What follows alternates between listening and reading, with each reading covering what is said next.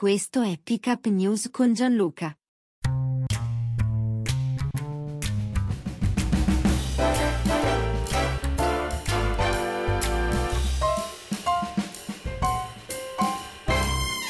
E benvenute amiche e benvenuti amici di Pick News in questo secondo episodio speciale del podcast che dovrebbe mai lasciarvi a bocca asciutta. Io sono Gianluca, oggi è giovedì 16 novembre 2023 e questo è un esperimento per rendere meno rassegna stampa.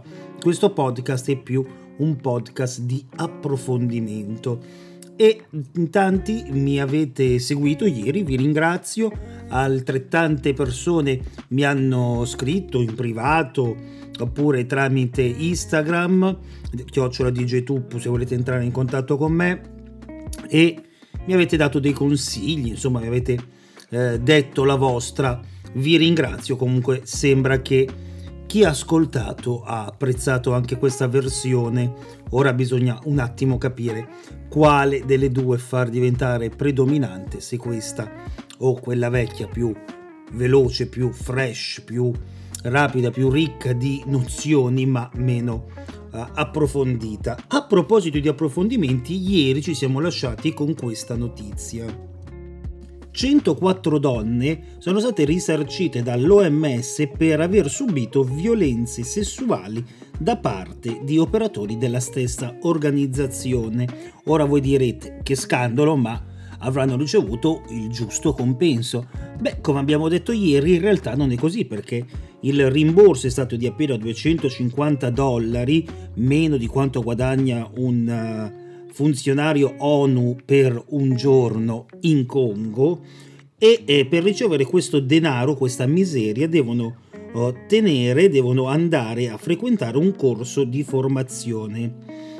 A denunciare il tutto, far partire questa catena di denunce è stata una ragazza 34enne che ha detto di essere stata costretta a far sesso con un funzionario dell'OMS in cambio di un lavoro come addetta al controllo delle infezioni presso la squadra di risposta all'Ebola della città di Beni nel Congo orientale, epicentro dell'epidemia del 2018-2020. È il più grande scandalo sessuale conosciuto nella storia dell'Organizzazione Mondiale della Sanità. L'abuso di oltre 100 donne, 104 per la precisione, congolesi da parte di operatori di un'agenzia ONU.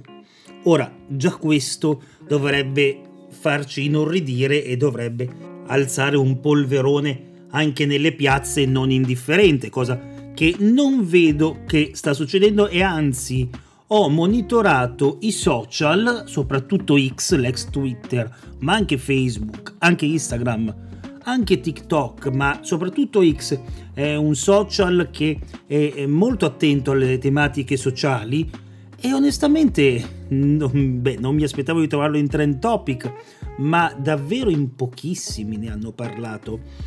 A dare la notizia è stata Associated Press che ha scoperto questo rimborso vergognoso di 250 dollari a persona, ma la cosa ancora più vergognosa è che per ricevere il denaro le vittime sono tenute a completare corsi di formazione destinate ad aiutarle ad avviare attività generatrici di reddito, cioè queste hanno subito violenze per lavorare e ora devono seguire un corso per crearsi un lavoro.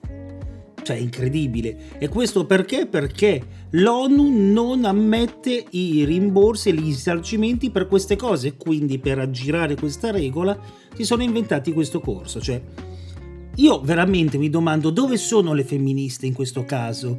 Perché alcune volte ci alziamo in piedi giustamente e alziamo la voce e questa volta no? Davvero una donna congolese vale 250 dollari e per i social non vale nulla? Vi lascio con questa domanda e vorrei magari ricevere da voi una vostra idea, un vostro parere, una vostra opinione.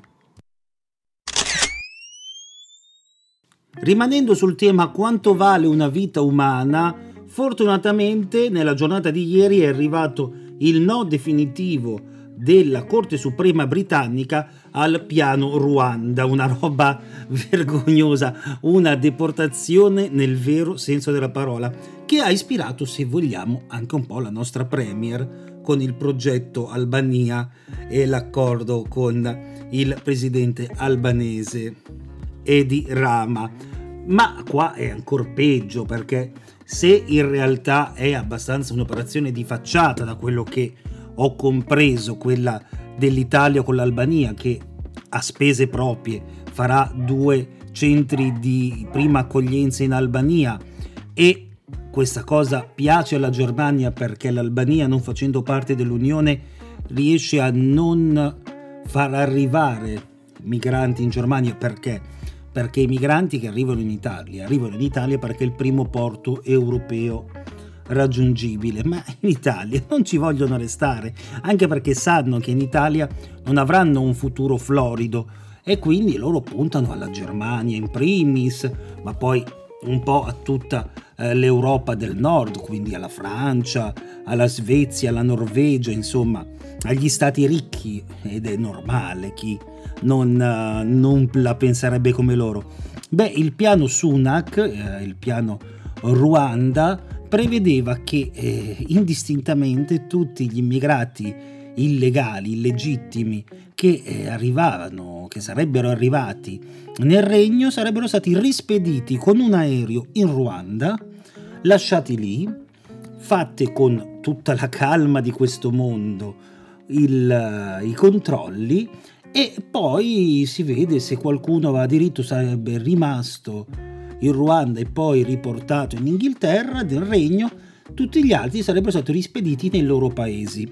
Ora, voi prendete ad esempio una persona che scappa dall'Iran, ad esempio, no? un paese che conosciamo tristemente, una ragazza che scappa dall'Iran, che quindi cerca la sua libertà personale, finanziaria e soprattutto cerca di vivere all'occidentale, vivere come noi siamo abituati nel 2023 e che viene rispedita prima in Ruanda e poi in Iran.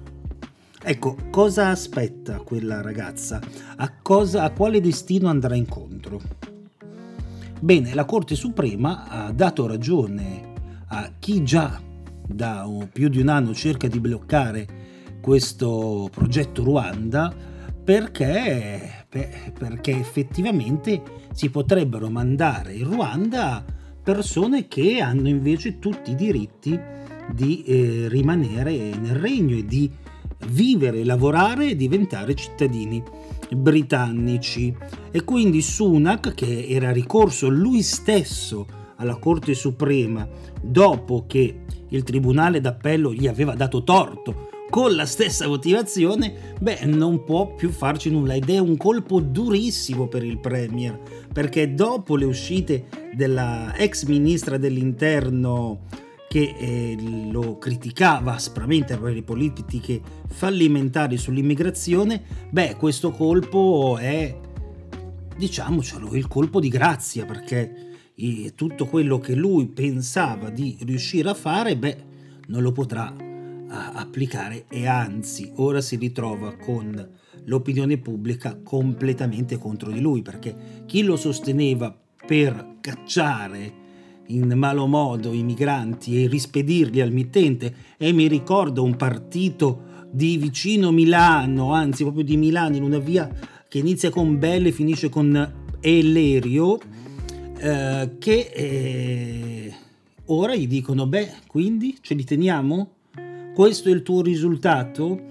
E chi invece giustamente pensa alle vite umane, beh, che gli dà contro perché ha tentato una vera e propria deportazione. Insomma, come la mettiamo, la mettiamo per Sunak, finisce malissimo e eh, credo che sia anche la sua fine politica e la fine di quelli che hanno pensato per i primi due giorni che un premier immigrato come Sunak, anche se molto ricco, ecco perché a capo dei conservatori, potesse cambiare il volto poco accogliente del regno. Beh, missione fallita.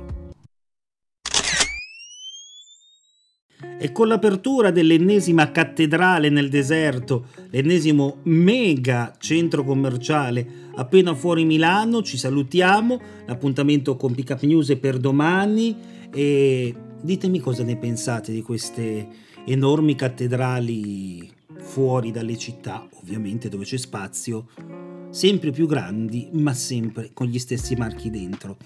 Ditemelo, raccontatemelo e magari domani ne parleremo. Buona giornata a tutti!